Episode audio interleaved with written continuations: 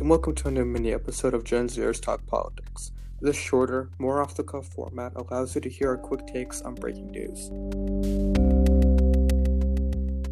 So, the $1.9 trillion stimulus package, the American Rescue Plan Act, was passed on party line votes in the House and Senate, and Biden has signed it. Only Jared Golden in the House, in the end, was the only Democrat to uh, not vote for the bill when it came time for the second vote in the House, where they had to pass the Senate version due to the removal of the minimum wage increase and a uh, cut in unemployment checks. Joshua, what, what are you thinking? So he finally had his first legislative win on March 11th on Thursday. He finally signed the American Rescue Plan into, into law. And obviously, the impact of the American Rescue Plan is yet to be seen. It's very ambitious. It's, it includes a lot of benefits. It includes a lot of spending. And while I'm optimistic about it, you know, it's yet to be seen how effective it will be.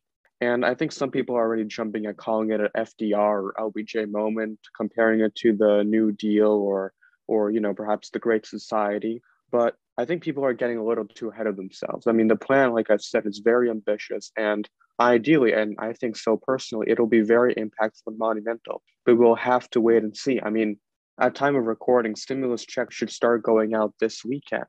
And the speech he gave, his first large address to the nation since his inauguration, it was pretty good. And I think it was extremely encouraging. But once again, we have to be cautiously optimistic about this.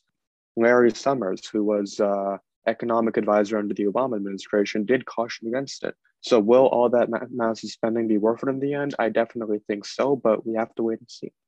Well, look at this 1,400 direct checks individuals making under uh, $75,000 a year large expansion of the t- child tax credit, which nonpartisan think tanks have basically said that will cut child poverty in 2021 in half.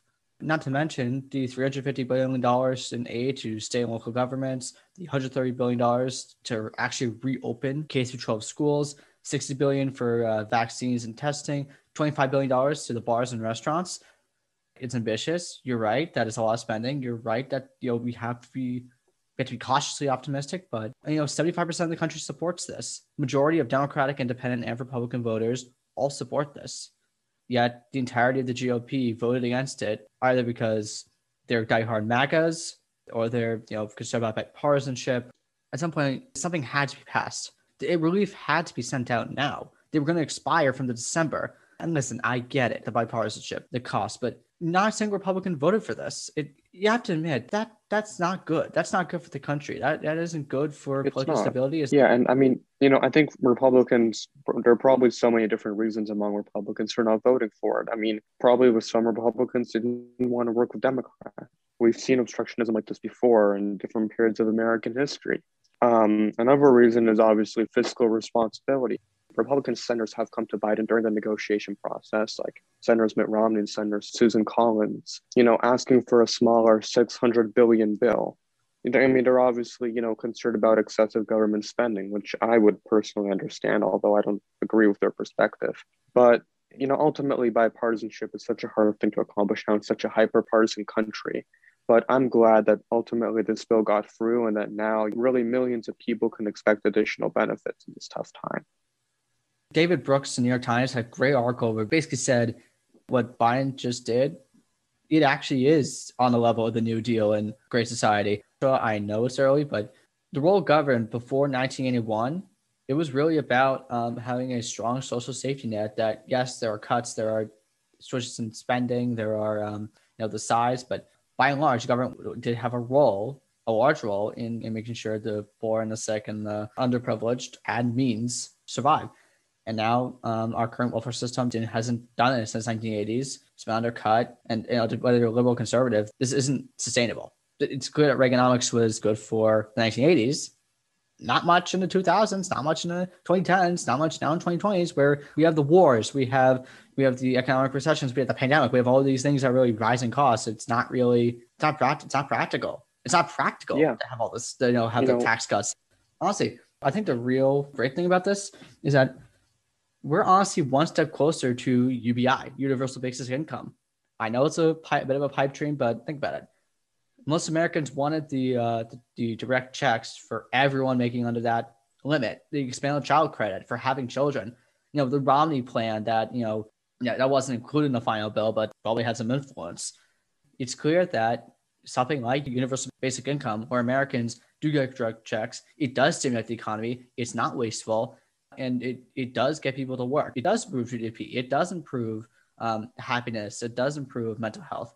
I mean, you know, I, I definitely agree that since the 1980s, we may be moving into a new phase where government plays more of a role in welfare and, like you said, helping the poor and the needy. But something that doesn't really factor into this plan, unfortunately, and that both Republicans and Democrats don't really care about at this point, I think, is fiscal responsibility. How do we efficiently spend on programs? I agree that we need to have strong welfare programs, but it's a matter of not just throwing money at the problem it's it's a matter of efficiently spending money and not wasting a lot of it. And i'm not sure how either party is going to really take care of that. Yes the debt you know is a large number it's a big problem. It's not as big of a problem it hasn't killed us yet. It hasn't tanked the economy i mean I, and i do get i do get it's been pervasive throughout the past 40 years but at some point we have to realize that the current way we're doing things the current welfare system the current way we spend money is not transparent it doesn't work. And even though, yes, it does add to the debt, we're going to need to have a massive transformation in a way that actually shows people where the money's going. It, it's tangible. It, people can see with their own eyes. Because if people actually see the results of where the tax dollars are going, my guess is they're probably going to have a lot more faith in the government to actually spend and actually do things that you know it hasn't been able to do since the 70s. And UBI with direct checks, you know, studying Stockton, California has shown that it does help with people's faith in local local government there. In Alaska too, with their oil reserves. And I get it. It's like trillions of dollars. But the 2017 tax cuts were not exactly siphoning off the 20 something trillion dollar deficit. No, of course it did. And that's why I'm saying here that at this point, you know, Republicans used to be the party of fiscal responsibility. And now with those tax cuts, nobody cares about fiscal responsibility anymore. And we need to have that. We need to ensure that it's not explicitly a partisan issue. We need to make sure that our government knows how to spend money. Like I said before, they don't just throw money at the problem until it goes away. True. They efficiently have specific procedures and routines for spending money, and that they show more transparency to the American people while doing so. I get that. I get that. In an age where the parties are completely, um, you know, walled off from each other, this is why I'm still calling for something like ranked choice voting because you know we need third parties. Always we need some kind of you know break this polarization. We come out from the ideological silos and actually work together on you know what you and I are both saying, making sure the deficit is taken care of and strengthening and um, you know streamlining our safety net. Thanks for listening. Make sure to follow us on social media and join the ongoing conversation on our Discord server.